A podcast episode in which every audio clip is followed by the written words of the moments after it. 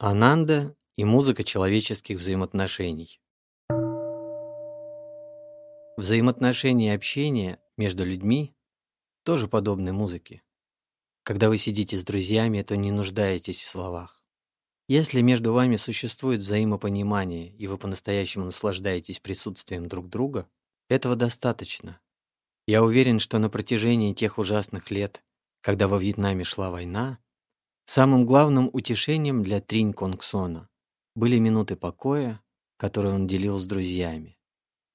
Но если человек не знает, как наслаждаться такими мгновениями, если он умеет только наливать себе с друзьями одну порцию спиртного за другой, такие ощущения покоя кажутся недоступными для него. Однажды, когда Будда жил в монастыре Джетавана в Индии, и 200 местных монахов готовились к молитвам во время сезона дождей, из Камамби Прибыло еще 300 монахов. Все они радовались встрече и громко разговаривали. Услышав шум, Будда спросил своего старшего ученика Шерипутра, что там случилось.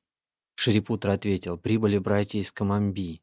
Они празднуют свою встречу с местными братьями громкими восклицаниями, потеряв осознанность. Пожалуйста, прости их. Будда ответил, если они будут так шуметь, то пусть идут куда-нибудь еще. Им нельзя оставаться здесь. Таким образом, Будда хотел преподать монахам урок того, что они должны использовать свою энергию более осознанно и осмысленно. Шерипутра передал монахам слова Будды. Монахи успокоились и отправились в другое место, где они могли укрыться от дождя.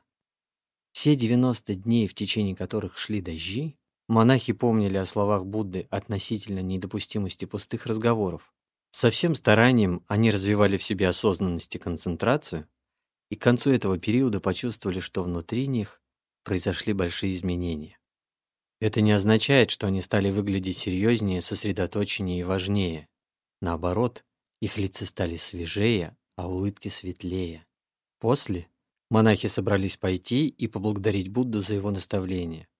Когда об этом узнал Шарипутра, он сказал Будде, «Дорогой учитель, Монахи закончили свои молитвы и хотели бы выразить тебе свое почтение. Будда разрешил монахам войти и соединил свои ладони в приветствии. Было семь часов вечера. Около трехсот монахов из Камамби и 200 местных монахов вместе с Буддой сидели в большом маленьком зале. Учитель и ученики просидели так в полном молчании до полуночи. Ананда, один из главных учеников Будды, подошел к учителю и сказал, «Дорогой почтенный учитель, уже скоро полночь. Не хотите ли вы что-то сказать монахам?» Будда не ответил, и все продолжали сидеть так же молча до трех часов утра. Ананда немного смутился, он вновь обратился к Будде уже три часа утра. «Хотите ли вы что-то сказать монахам?» Но Будда вместе со всеми продолжал сидеть, храня полное молчание.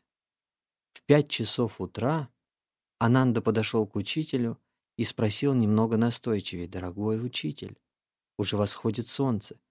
Не собираетесь ли вы сказать что-то монахам?» Наконец, Будда ответил, «Что должен я сказать им?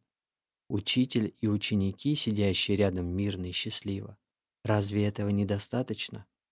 Быть способным просто видеть другого человека и наслаждаться его присутствием — уже большое счастье.